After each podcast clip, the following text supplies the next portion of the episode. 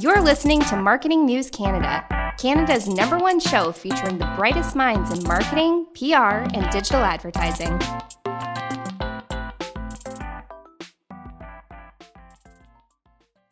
Welcome to another episode of Marketing News Canada. I am thrilled to introduce you to Kevin Indig, who leads SEO at Shopify, which is very, very cool. He is also the creator of the Growth Memo newsletter. So if you haven't subscribed yet, make sure you subscribe. We'll put a link in the show notes. He's worked in the past with companies like eBay, Eventbrite, Samsung, Pinterest, and many others. Kevin, such a thrill to have you on the show today. Darian, it's great to be here. I'm yeah. pumped. It's awesome. And Kevin, we were talking offline, and I just got to say, those that are listening, Shopify, we've had them on the show before. We've had other folks from the Shopify world on the show before. We are big fans. And especially right now, when this show airs, Shopify is supporting an amazing initiative called the Powwow Pitch, which is, in a sense, if you've seen Dragon's Den or Shark's Tank, it is the indigenous Dragon's Den. And Shopify, amongst doing many other things, is supporting indigenous entrepreneurs right across our country through the Powwow Pitch. And it's awesome. So, Kevin, you're part of a really amazing company. Thanks. So it's so kind of you to bring that up, Darian. And I just want to play back that these things are important to us. And it's not just something that we say, like we really we dedicated a full all hands, you know, to the indigenous entrepreneurial company and we brought up some like tough topics. It wasn't all like you know happy fun positive vibes you know there was some there was a lot of real talk too and at the same time it motivates us tremendously right? So for everybody who does not work at shopify we hear these things when we have these conversations when we see these videos. For us it's an extreme motivator. So thanks again Darian for bringing that up yeah and i think what's so neat about shopify is that it is like to jump from making cat sweaters in my basement to Amazon, even that, they, they say it's an easy jump, but that's a very difficult jump to go from, you know, back in the day to set up WooCommerce or to set up an e-commerce back in the 90s. Like those are huge jumps. Whereas Shopify is literally, I, you know, less than an hour, less than an hour. You've got your cat sweaters in your basement. You've launched an e-commerce store and it's amazing. Yeah, it is fascinating how this enables people across the whole world to build their businesses and create jobs, right? And have this whole impact on their communities as well. To me, joining Shopify, I just joined in, in December of 2020. So it's a bit over half a year ago. And I joined from a from a job that I was very happy at previously. You know, I didn't join because I was looking. Uh, I joined because it was so in line with my mission. And it all comes back to giving people opportunities, right? Technology as an equalizer, enabling people to start businesses, whatever part of the world they're in, whatever zip code they live in, you know, and that's not, that hasn't been the same or that has not been the situation for hundreds, maybe a thousand years.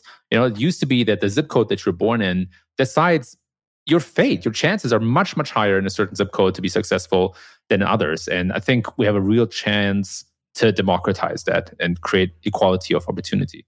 Yeah. And, and I want to mention TikTok, who has been a huge catalyst to entrepreneurs starting businesses, you know, from from sharing their creation story to their ideas, you know, people losing jobs and then starting these kind of side hustles becoming their main hustle.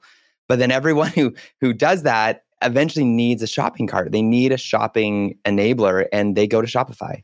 And which is so cool that it was made in Canada, born in Canada, you know, here in Ottawa, Ontario, which is so neat. And so then comes along SEO.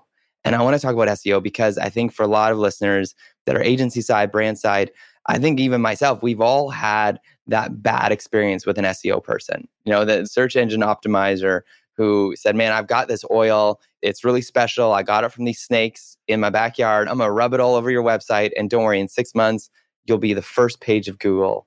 You know, so why do you think this role of SEO folks has been so tarnished? Yeah, it's it's a very very important point. First of all, I see several reasons.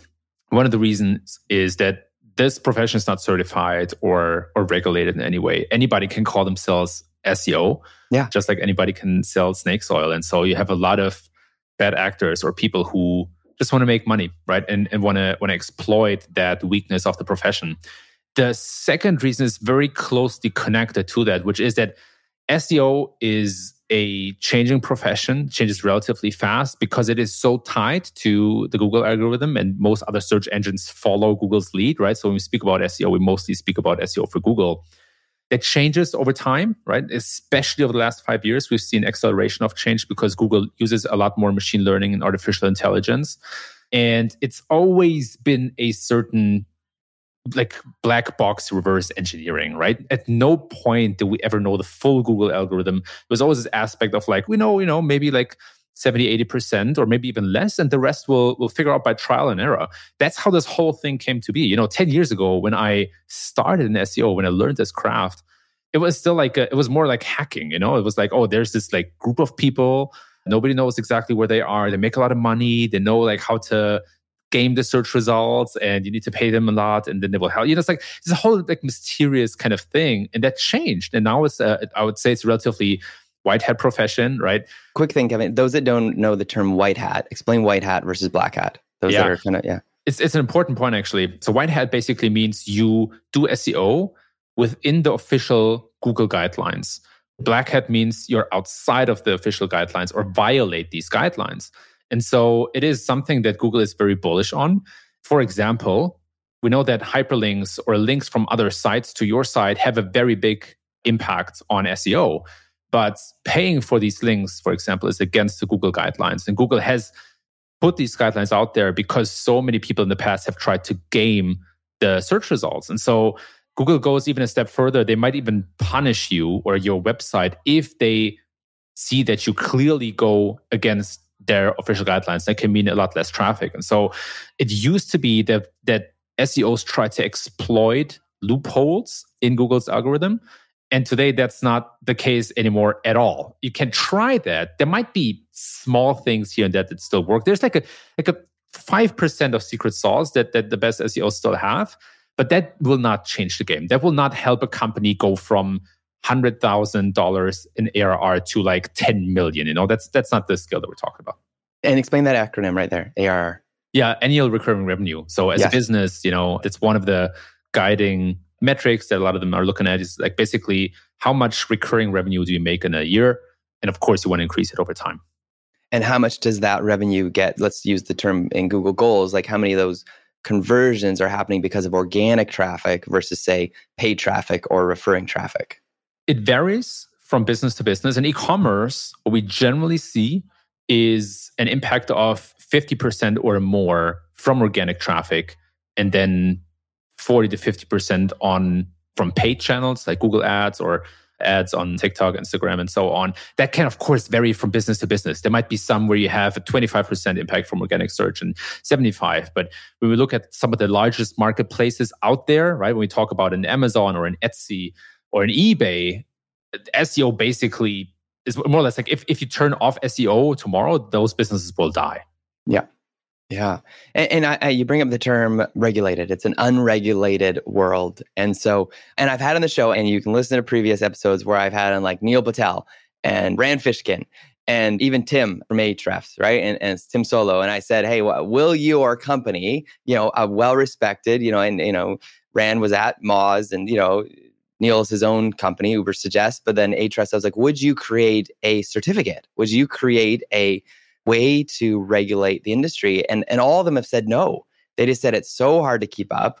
And then even SEMrush, um, Anton, they've created their SEO certificate, and it's good, but it's so basic. Mm-hmm. Like it's mm-hmm. it's it is very basic, but at least shows that you have some understanding. So they have the SEMrush Academy certificate. The only one I've seen is out of Ireland called the DMI, Digital Marketing Institute. They have a search marketing certificate and they've actually done a good job. So I, I don't know if you've seen other regulators attempting or had these conversations before, but there seems to be the most respected people I find in SEO are saying no because it's so hard. And then DMI, I think, is attempting right now. It's funny you bring that up because just last week, there's another podcast I record called Search Party with a couple of other big names in the SEO industry. And we had that same conversation. And I actually think that there might be merit in some sort of a certification. I think you'd have to have some sort of an independent governing body. Um, uh, you know, it's it's always tough when when you try to make an industry certification and it comes from a private company, there should be something like independent, some sort of council, right? And yep. we could think about how that would happen. But I actually do think that there should be some certificate and some sort of a maybe even a test that yep. we all agree on um, yeah. that that good good SEOs have to pass. And I think that would really raise the reputation of the profession and maybe make everyone smarter. I think there are lots of opportunities that would come from that. I do also think that it will probably take a couple of people working on this full time.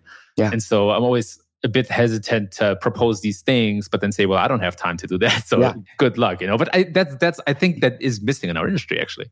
No, because you look at like Hootsuite, and I, I don't mind saying that we're, we're huge fans. We use the product ourselves, but they have an academy, they have a school. It's now they, they're using Thinkific, and then they've tied in with LinkedIn for the certificate. But their social media marketing certificate is the best out there. And actually, for a season, we were still using Sprout Social, Mhm. and we're, you know, we, we might even be considering later, right? But I think at the end of the day, they've created that certificate, even though it's branded, you know, because they're a tool and they're a software company, but they had the resources and the time and the energy to do it. Although, you know, would they probably love you to use Hootsuite? Probably, but they made a certificate that is agnostic enough, thankfully. They have another class, of course, that's like how to use the Hootsuite platform certificate, but they have made it. And so Google's done their certificates, which are free and amazing. Facebook has their blueprints, which there's a price to it. So same thing with Hootsuite, there's a price. So Facebook blueprints, I want to say 150 US, and uh, Hootsuite, I think is 200 US, like kind of in that range. But man, for that amount of money, as a hiring employer, knowing that you've gotten all these certs, like I don't care what university, college you went to, do you have these universally, globally recognized certificates? But yeah, I, the only one I've seen is DMI, and I am curious. They say they have a yeah, advisory board, I think, for their entire school, and actually Neil Patel is on it. But I wonder if they have one specifically for that SEO one because that would be cool. Because yeah, get a guy like Anton on there and Jason Barnard, like some really cool people speaking into that course, knowing there's an exam. And what I love is we've had people come for a job and say, "Well, I don't need those Google certs. I just know it all. You should just see my experience." Well, I said, "Well, would you mind taking them just to prove it?" Right? And then it shows, you know, are they humble and are they willing to prove that they do know it, not just in their heads and with their track record, but just like give us some sort of regulation. Because even a law firm, you can never hire someone without a law. You know, you can hire someone with a law degree, but you need to hire someone who's passed the bar. Like Suits is a great TV example. You know, uh, what's the guy's name? He was running as a lawyer without passing the bar, or what, what was it? You know- you know name, but yeah, but I, I've, I've seen the show. I forgot his name. or electricians. You would never put people on the job who don't have their ticket. So I think that's where it's tricky. I'm, and I wrestle with that because I think same thing with mechanics, right? Back in the day, and I don't think they have the reputation anymore, but maybe thanks to YouTube. But you go to mechanic, and they'd be like, "Oh, your Wizzy Woo is broken, and you're going to need a, a Wimply bot, and that's going to be five thousand dollars." And you would just say, "Okay." But I think, yeah, the more we can lift up the hood and, and help people understand, because it is I, I, my frustration, and I love that you use the term craft, is that we're part of an industry that is a craft. It's a profession. It's not black art. Yeah, right? there's this there's this second trend that we can attach to this conversation, which which is something that I've been very vocal about on my blog and I've written a lot about. Yeah. it is that we're living in a trust mistrust world.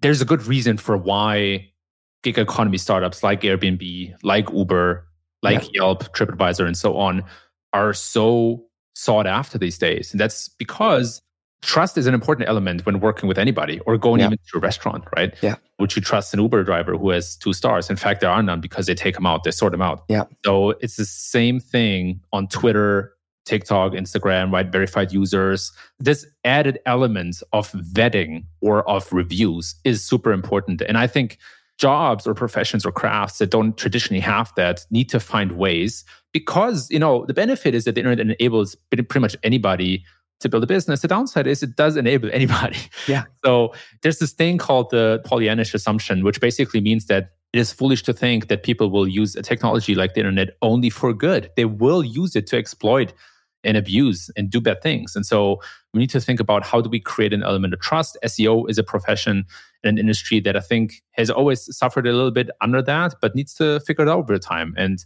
I have ideas, right? I'm not sure what the perfect solution is, but it is something that I see bubble up more and more. And I think we need to figure that out.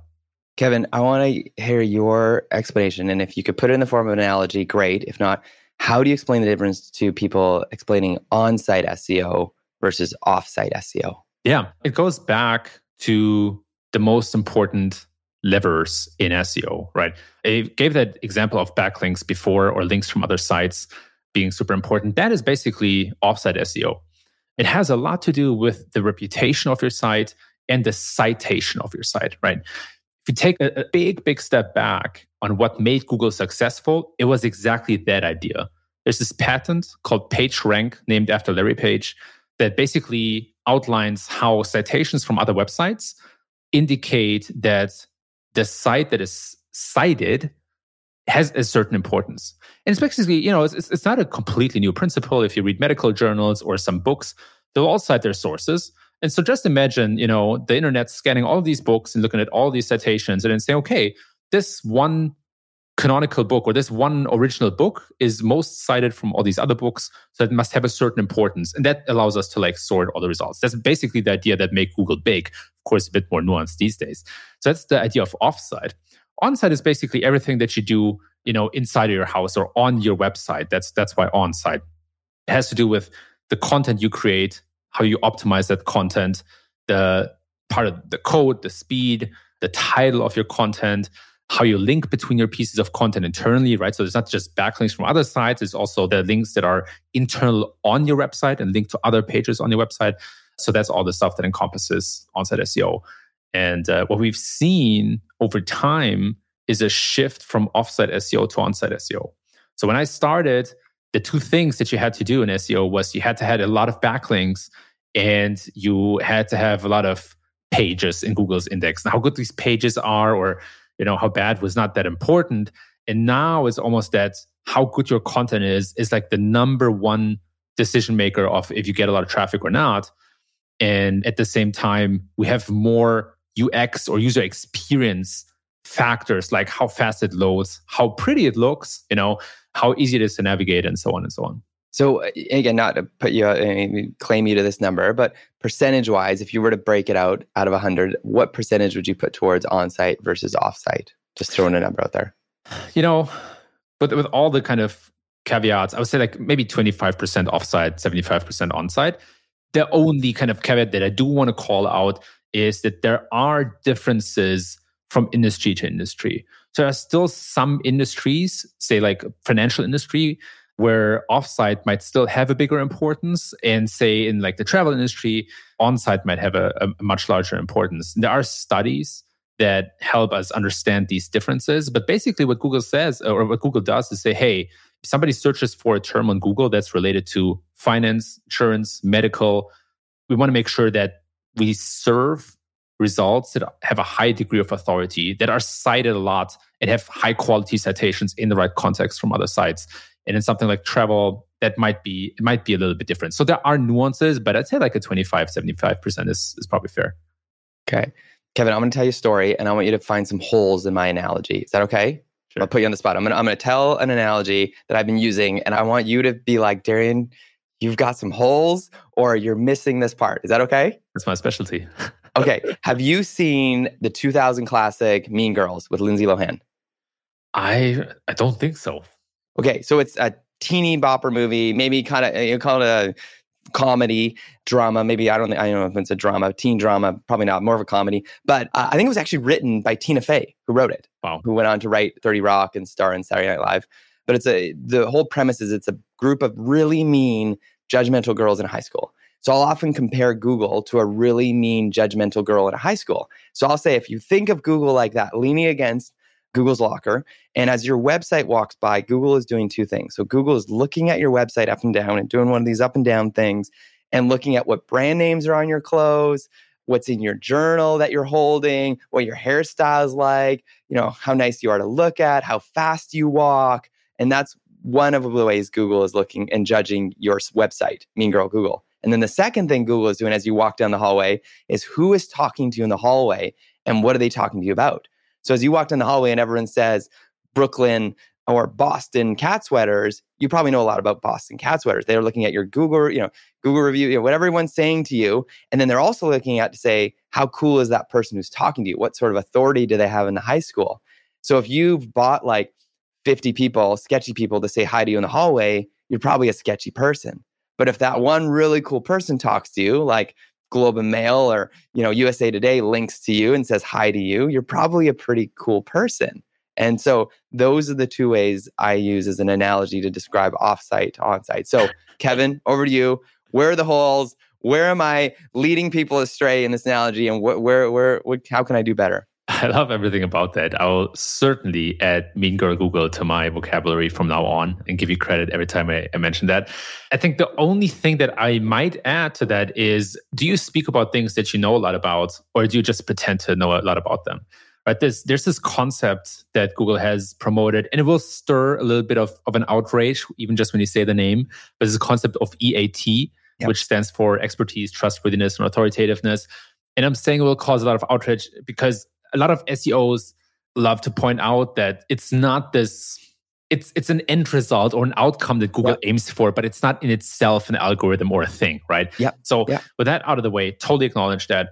But Google aims to serve more results that come from expert resources, right? Which makes yeah. perfect sense. It's it's not something that will surprise you, but that was not always the case. So in 2016, there was a big scandal. I think the Guardian uh, revealed that, or maybe the BBC, not sure uh, exactly, or don't remember, but there was a UK newspaper that basically surfaced some results about the Holocaust that were very untrustworthy, like like not good results at all. Caused a big outrage, a big stir in the community, and that set off a whole chain of events at Google to place a higher emphasis on trustworthy and expert results, right? It was the same time, by the way, that, you know, Donald Trump was voted into office in the US. Fake news became a term that everybody knew about, right? So, and also blockchain and crypto was something that came up, right? So that's why I talked about this kind of this trust, mistrust world. And I probably have to find a better name for it. But this is something that has been in the making for the last five years on many different aspects in our society.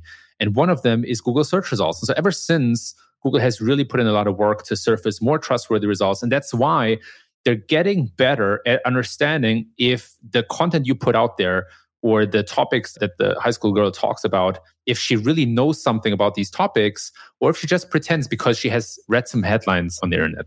BetMGM has an unreal deal for sports fans in Virginia. Turn $5 into $150 instantly when you place your first wager at BetMGM. Simply download the BetMGM app and sign up using code Champion150. Then, place a $5 wager on any sport. You'll receive $150 in bonus bets, regardless of your wager's outcome. And if you think the fun stops there, the King of Sportsbooks has plenty of surprises in store. Check out daily promotions, same game parlays, live live bets, and so much more. Download the app in Virginia today and get $150 in bonus bets instantly from your first wager only at BetMGM. BetMGM and GameSense remind you to play responsibly. See BetMGM.com for terms. 21 plus only, Virginia only. New customer offer. Subject to eligibility requirements. Rewards are non withdrawable bonus bets that expire in seven days. Please gamble responsibly. Gambling problem? Call 1 800 Gambler. Promotional offer not available in Washington, D.C. Say goodbye to your credit card rewards. Greedy corporate mega stores, led by Walmart and Target, are pushing for a law in Congress to take away your hard earned cash back and travel points to line their pockets. The Durbin Marshall credit card bill would enact harmful credit card routing mandates that would end credit card rewards as we know it. If you love your credit card rewards, tell your lawmakers hands off my rewards. Tell them to oppose the Durbin Marshall credit card bill. So is that why Google loves articles for some reason? And, and maybe this is just a season, right? I've sometimes explained like Google goes through a season of what Google love. But like when you use the term versus or best, like 10 best or versus, like Google seems to love those pieces. Yes, and I think humans love these pieces too. Uh, that is, I think, is a, is a big part of the user journey, right? So basically, best way to understand this concept of user or buyer journey is that every search on Google is basically an attempt to solve a problem, right? I like yeah. to think yeah. of it in terms of problems. And so sometimes this problem is very small and the user yeah. journey is short. Say, like, what's the weather today? Type in weather, you get the weather in your location right away, problem solved. Yeah. Sometimes it takes much, much longer. So there's this study that Google published on their market research blog called Think with Google. Okay. Where they showed that when people book trips, they have up to 800 different searches and interactions with Google. Tons yeah. of interactions, right? Yeah. And that that is spread across desktop and mobile. So it's not, yes. you know, like there, there's a whole red tail of problems attached to that for us marketers. But people are on this journey and they have they they search on Google to to solve some steps along that. And so yeah. a big part of most user journeys is to compare different offers and products. We're super Yeah. easy on the internet, right? And so Oh, yeah. that's where all these verses and best queries come from. And that's Oh, the part where they're so important. we this is kind of a we I, more it's fun now anecdotally but i'm like it's not great for my business but almost a third of our web traffic still to date and it spikes every summer is in america i think you're in america right now you have a drink called white claw Yeah. actually created i don't know if you know created by a canadian who also created mike's hard lemonade and has a winery in Kelowna called mission hill Wow. so and and the winery is nicknamed the house that mike built because it's the most beautiful winery that was funded mostly by mike's hard lemonade Wow. but you couldn't get, ironically, you couldn't get White Claw in Canada. And so, right in the lower mainland, two companies emerged almost in the same month. One was called Nude Vodka Soda, one was called Nütrl Vodka Soda. And the, the cans looked exactly the same, the flavors were almost the same. They're both from the lower mainland. So, it was very confusing. And so, I decided to write a piece with, with a friend, said Nude versus Nütrl. And that summer, almost 5,000 unique visitors would come to our site searching for that because I guess also anecdotally, it's something people searched all the time because it was very confusing in the market. But even now, looking back and studying our analytics to see what people search for, it's like the most random blogs that we've written, or it's our listicles, like you know things that where we've compared. So I want to know, because of writing that stuff, what do you think is the impact of people also ask? Because I've noticed that Google will actually not even send people to your website anymore. You'll just see it appear and people also ask, and you can just kind of preview the article or read the chunk of the article before you go to the website. the impact is huge. Yeah. I was very lucky to get access to a large data set of over 1,200 of the largest domains on the web, over 100,000 keywords over the last three years to really investigate into exactly that question. People also ask is one of the many SERP features that Google displays. I call them SERP features Search engine results page acronym. Exactly. those that are, yeah. Yeah. exactly, exactly. Thanks for adding that. And Google basically augments the search results more and more to give people faster answers. Yeah. An example for that is Google Maps that you see for a lot of Yes. key terms, some ads, image carousels, videos, right? So Google that has completely changed over the last 10 years. Yeah. And people also asked, or PPA, uh, sorry, Yeah. PAA as we call it. That's a big one that Google shows more and more. Uh, I looked into the data and shows more and more across different markets. So it's not just the US or Germany or the UK, it's like a lot of markets. And that is a linear increase over the last three years that I've noticed. And not only that, there's also something to be said about the position where Google shows PAAs. And that has also increased. So Google tends to sometimes or very often now show it under the first result, the first organic result that is. Yeah. And that has huge implications on Oh, yeah. sites. Uh, there, there, were, there were terms that basically get you know 10% or less of traffic before and after Google started to show a PAA simply because it catches people in their attention flow on the search results page and Yeah. it really hits the questions that people have. And Yeah. uh, as SEOs, we're only slowly building the tools to understand PAAs better and how to appear in them. It's a huge part of everybody's SEO strategy, hopefully. Yeah. So I'm I'm in a um, you know Vancouver Langley IP. I Google Shopify versus WooCommerce. WP Beginner is the first blog that shows up from 2019, and then it jumps right into people also ask, and then there's two more sites you know uh, after that, and then there's a Shopify blog. Hmm. It's interesting to see that yeah the, the order right and and and you know what can you do because I think that's a, probably a versus thing right Shopify versus Squarespace shopping or Shopify. I mean you probably know them all in your head that you're like having and working to master and try to work with. Yeah, if we have to change that order. And we've been putting actually quite some work into these versus pages. But you know, the the thing is that questions and answers are a substantial part of search engines and have been for a long, long time. It's Yeah. not necessarily a new concept, but what is new is that Google is getting so much better at understanding what are the most important questions that people have and Yeah. what are the best results. And so it becomes almost a a SERP in a SERP, right? Like a search Yeah. results page in a search results page because the PAA is an accordion that you can Yeah. click on the first one, it will expand, and then you make a decision do I want to click through to that site. But you can also open the second question or the third question. And that introduces a lot of noise. And that's why I earlier said that SEO is changing over time. This is not something that we have seen maybe three years ago, four years ago. Yeah. And that's something you have to stay on top of. And so, as a marketer, or even as a non marketer, what that means for us, first of all, is constant change, right? So you need to be a constant learner and constantly get on top of these things. But two, also that we are not living in the world anymore where we just have 10 blue links or 10 results for a search term. We are in part competing with Google too, right? And whether yeah. that means that Google simply steers attention to another site or keeps it on its own sites, that's a that's a separate question. But that landscape and that dynamic of content publishers and Google has changed over the last years.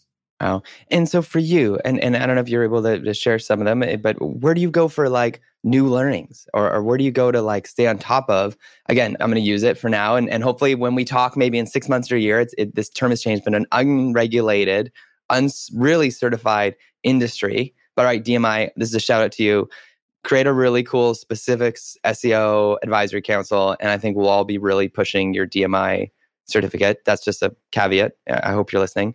But jumping back to this, where do you go personally to, to get inspiration, ideas, uh, knowledge? There are a couple of avenues. Yeah. One of them is talking to other professionals in the field. Yeah.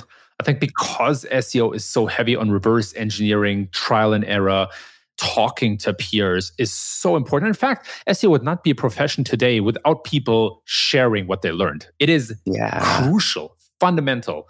I remember, like, first of all, I learned luckily from you know great people early on that helped yeah. me really catapult my career and boost it.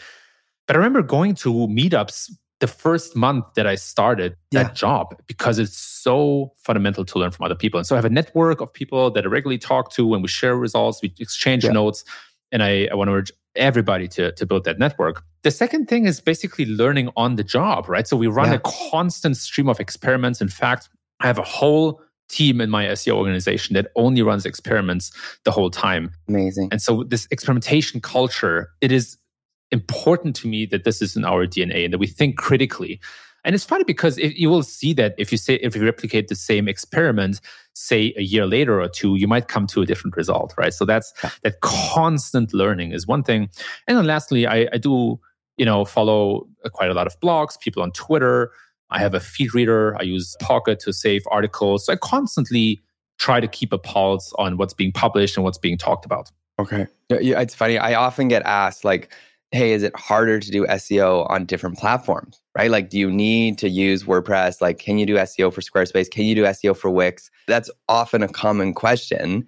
But I, uh, you know, I'll often, you know, I don't have a specific answer because I think, you know, everyone's their own thing. But it's like, yeah, the the difference of on-site versus off-site, and those tools that enable you to do on-site for their platforms. And so, it's uh, for those that are on Shopify, of course, it has some amazing features, SEO features. And again, let's not forget about offsite, which again has nothing to do with the platform uh, agnostic.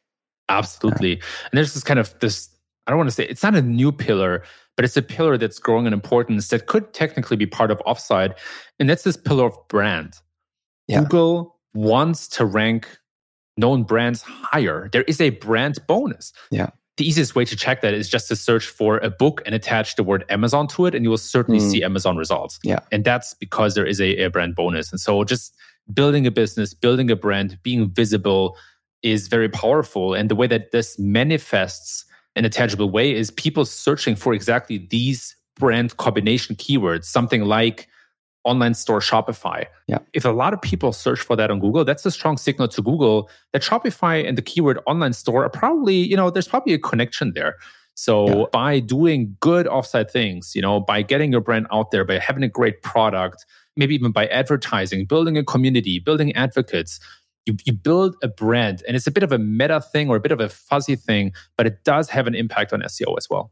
I love when I discovered that even Google, like again, trying to get more evidence, not just based on, you know, they're not going to give onus to the good coders, but they look at the reviews. Yeah. Like, does the people who review you in Google Maps or Map Packs or Google My Business, whatever you want to call it? Remember Google Plus back in the day? The reviews, did they mention your product? Did they mention the city you're in? And so even the impact that has. Yes, absolutely. Google tries to get that holistic view and there's always a, a, quantitative side of things and a qualitative side, right? And so by reviewing businesses, I've I've worked for a review side, which is G2, and they review software, right? Yeah, I know. Yeah, yeah, it's huge. And yeah, it's huge. It's it's it's huge, and there's a lot happening there. And so we saw some cases where Google would pull our reviews into some of these SERP features to help you know make people better decisions. And and so yeah. we don't know exactly how Google looks at reviews if they really factor the say star rating of a business into its ranking, but we do know that Google uses some reputable sources to inform its algorithms to some degree. Yeah.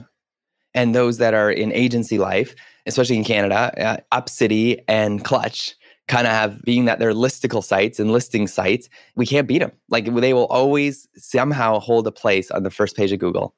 So it's either you either beat them or join them. And so I know uh, an SEO agency here in Vancouver tried to create, and I think they're still trying to create a, a listing site, right? And which is smart, own it. But I don't know. It's you know battling against Clutch and UpCity is going to be a hard hard battle. Yeah, it takes a long time. Again, being being on that site for quite a while, the review space is super competitive. And yet yeah. at the same time, you already pointed out that Google wants these types of sites. I think that is true. What we've noticed is that for a lot of terms, Google has a reserves a certain number of slots of ranking positions in the search results for a certain type of site. Let me explain to you what that means. Let's take a term like CRM software, customer relationship management software, really, really important for a lot of B2B companies to manage their relationships with the customers, track them, monitor them. And so it's a really important term for G2 as well. And what we noticed is that there are three types of sites that Google wants to display for this term. One, the review sites, right? Like G2 or like a Capterra, for example, or Gartner. Two, the brands like HubSpot or like a Salesforce. And then three, publishers like a PC Mag or other sites like that. And so the reality is that as SEOs and as businesses, the number of slots might be more limited than you think, right? You think, hey, there are 10 results, you know, we want to capture one of them. But in reality, Google might only reserve three slots or four slots for your type of sites. So that's another kind of layer that we need to put on top of planning and, and measuring success. Yeah, but it's funny. Uh, Anton, I'm gonna say his last name is Shulke, who uh, is at SEMrush. He actually sent me a screenshot last week because we this show is on Marketing News Canada, and if you Google now who is Anton Shulke, our description is pulled. You know, his bio is pulled from our news site, which is pretty awesome. So he was like, "Thank you for this. I this is yeah, this is this is who I am. This is great." so, question for you: As you're doing the work you're doing, as you're watching the stuff with Shopify, what's your biggest advice for shop owners and those that are looking to and ramp up their SEO for their their Shopify store? The biggest advice is to think about all the different layers and aspects of content on your site. I think it kind of encapsulates pretty much everything we've been talking about for the last 40 minutes. And it comes back to there are different types of content on different parts of your website, and you want to try to master them as good as possible. So here's what I mean. Most people think about the blog when it comes to content. And yeah. we've seen merchants do amazing things with the blog. One example that comes to mind, and I do want to point out that I'm not endorsing a single merchant, right? There are many yes, great yeah. examples. It's just one that I'm picking right now. Yeah, yeah. Um, which great. is uh, Bullet Journal. They yeah. have a blog that ranks for many terms, non brand terms, on position number one. And what they did is they, first of all, interviews with thought leaders in their space, like a Cal Newport, who's a big advocate of minimalism. And they had him on the blog for an interview, I think four years ago or something like that. And that still ranks number one for a lot of minimalism and journal related non brand keywords. And the second thing is that they write a lot of guides and tutorials. So how do I journal every day? What what kind of what are prompting questions? What are elements of a journal? Fits really well to the product and it drives a lot of organic traffic. It's like this perfect introduction to their product, right? So that's one area and aspect of content. But then there's also the content on your product page, and you have to think about it a little differently. We, we spoke about reviews. You certainly want to have and show reviews on your product page. But you also want to think about all the different questions that people might have. I always think about product page content as in like, what is good customer service in the offline world, right? If, if yeah. I walk into a store and yeah. you know people are like hey this by the way these are newest products or you have a question about these sneakers like yeah you know this and that how can i reflect all of that on my product page most often in the form of q&a questions and answers right so i do think it pays off quite a lot to think about all the different questions, customize the questions per product, right? People might have different questions. Like just think about white sneaker versus black sneaker. Like how dirty does this thing get? How easy is it to wash, right? These are product specific questions. And a mistake that I see a lot of merchants make is they just copy paste all the questions and answers across all the different products. And that's not, yeah. it's not the most helpful, even though some of them might recur or occur yeah. more, more and more often. Then last thing is the product description yeah. I think that's another one where you can put in a lot more effort to like really describe the product on a deep level, the material, what it looks like. things like duration, uh, robustness, all these kind of things. So I would put a lot of work and effort into product description. If you are a reseller, the worst thing you can do is just copy paste the product description from the manufacturer because that's what everybody else has. Yeah. No, that makes sense. I was going to say that your the story you give is so great. So my older brother and I both have the same condition. We've grown up. I actually have two older brothers, but my just one of the brothers has this condition where we have very sweaty armpits. So it's called hypohidrolysis. And ironically, my brother has it in his right armpit. I have it in my left. I only have it in one armpit. And so all growing up in high school, we all wore like two t-shirts. And when I had to wear a shirt, I wore a suit jacket over top of it. And I'd always have to replace my jackets every six months or so because it would smell so bad. And so my brother went on to become a doctor. And so I said, All right, Ty, your number one job as a doctor is to find out what to do with our armpits. And I was like, Sure, help people, but help us, man. So finally he came back after much research and said, Darian, we have one solution. And I was like, What are we doing? He goes, We got to get Botox injected into our armpits. And he says, It's painful, it's expensive, and it might not even last that long. So I was like, Man, he goes, I can't give you any other medical answer. I was like, you're not a very good doctor, Tyler, but I love you. And it's great. So I went on. So I Google searched though. Finally, one night I was like, okay, I think I got to, I Google search Botox treatment in the armpits. I just Googled it to figure out what do people say about reviews. And the first article talked about all the pros and cons of Botox and armpit, and a lot of pros. And here's all the cons. And then the bottom of it was, or consider getting a Thompson tee. And I realized I was on a website for a T-shirt for is for for people with sweaty armpits.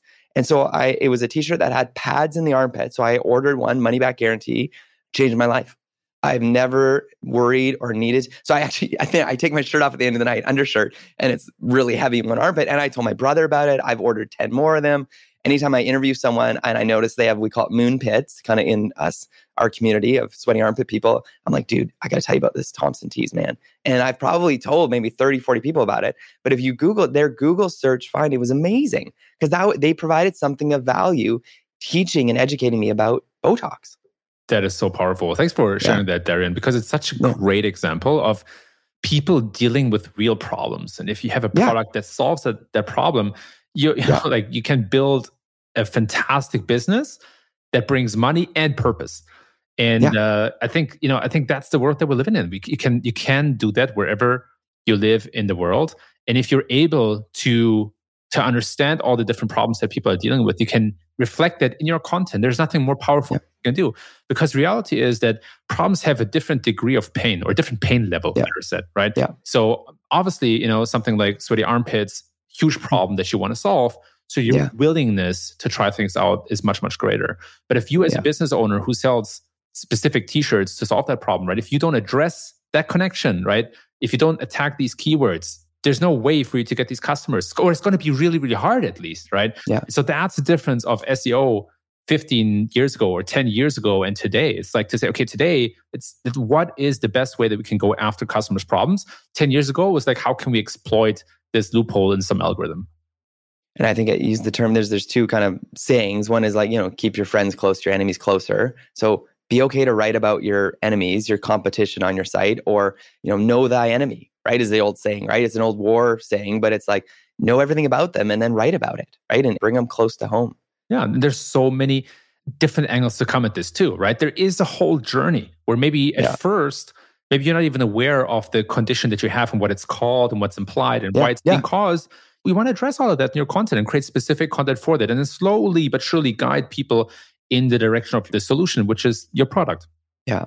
So, Kevin, I have another analogy that I want you to find holes And That was great. That's great feedback on, yeah, does that high school person actually know what she's talking about and with, with depth? Okay, one more analogy. So, if you've ever been over to a friend's house and they have children, you sometimes maybe think, oh, I haven't seen them in a while. I should bring a gift for the children. Or maybe I'm going to bring food and I'm going to bring not just candy because that would get the parents frustrated because they're all hyped up before bed I'm coming for dinner, but I'll bring like broccoli, but done in a really cool way, like broccoli brownies or cauliflower popsicles, whatever it is. And I'm going to bring it, I'm going to feed my friends' kids this really great, healthy food with substance, right? Nutrition and vitamins.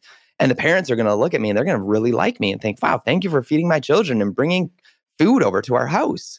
So I'll often say the reason you want to be on YouTube and investing in YouTube is that Google bought YouTube years ago. So YouTube is in a sense like Google's child, second largest search engine in the world.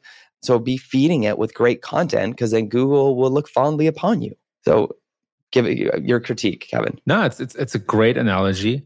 It goes back to one thing that we marketers sometimes forget, and that is how Google makes money.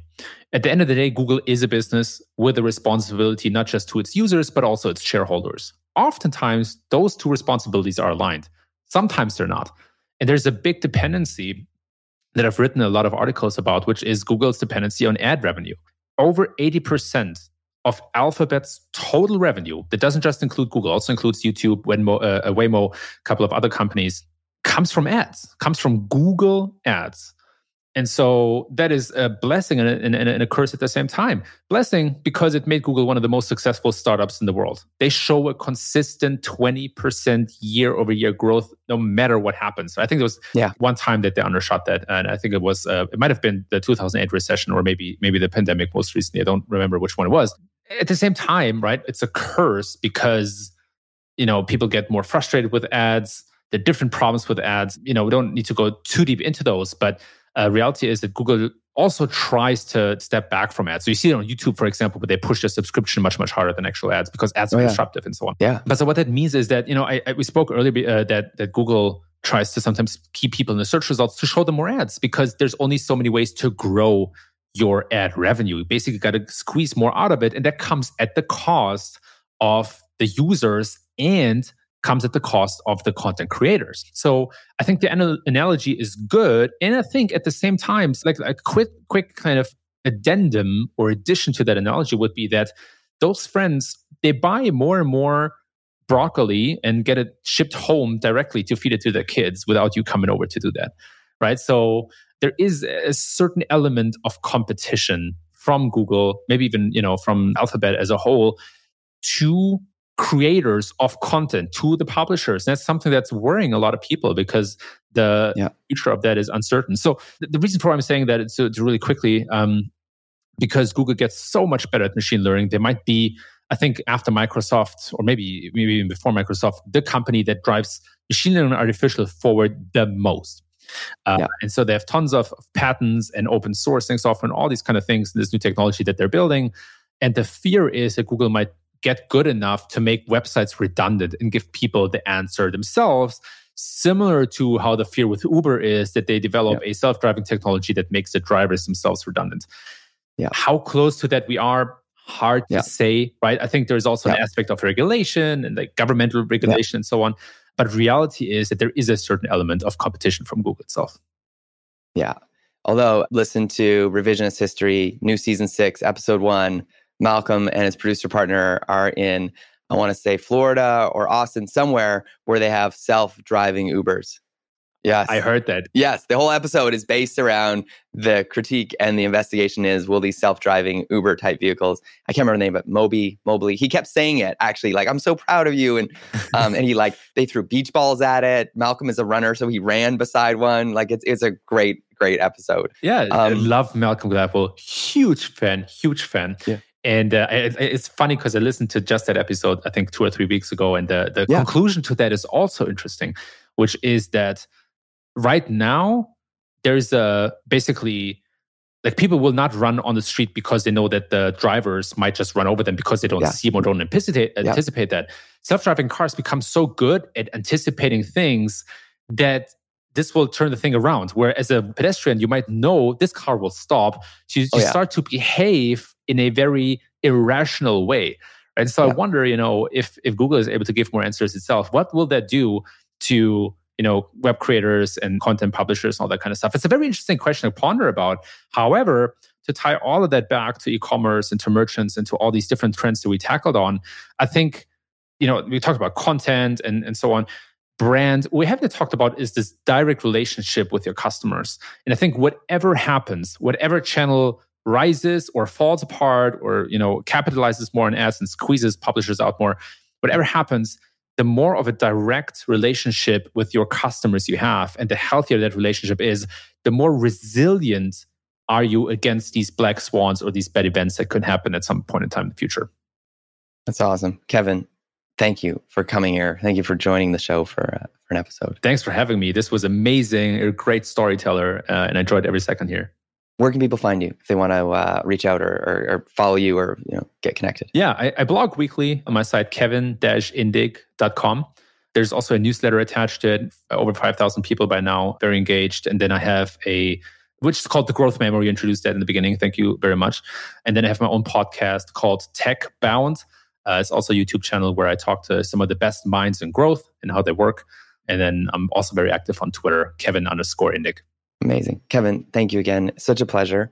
We'll have to do another episode. I want to say in six months to eight, six, eight months to kind of find out about what's happening with regulations and certificates. Cause I think if you're okay with that, I'm going to invite you right now to say, like, you and I can try. We're not going to create it, but we're going to see if we can try to push that forward in some small way. And maybe it is the Irish DMI certificate. Maybe it's them. Maybe the, maybe they figured it out and we just need to get around it and rally behind it. I'm game. Yeah, I'm game. Let's do that. Thank you for joining us for another week of Marketing News Canada, and we'll see you next time on the show. Thanks for listening to Marketing News Canada. For more episodes and other great stories from Canadian marketers, visit marketingnewscanada.com. All episodes are recorded in the Jelly Marketing Studio thanks to our producer, Chris Penner, and editors Travis Jeffers and The Podfather. Say goodbye to your credit card rewards. Greedy corporate mega stores, led by Walmart and Target, are pushing for a law in Congress to take away your hard earned cash back and travel points to line their pockets. The Durbin Marshall credit card bill would enact harmful credit card routing mandates that would end credit card rewards as we know it. If you love your credit card rewards, tell your lawmakers hands off my rewards. Tell them to oppose the Durbin Marshall credit card bill.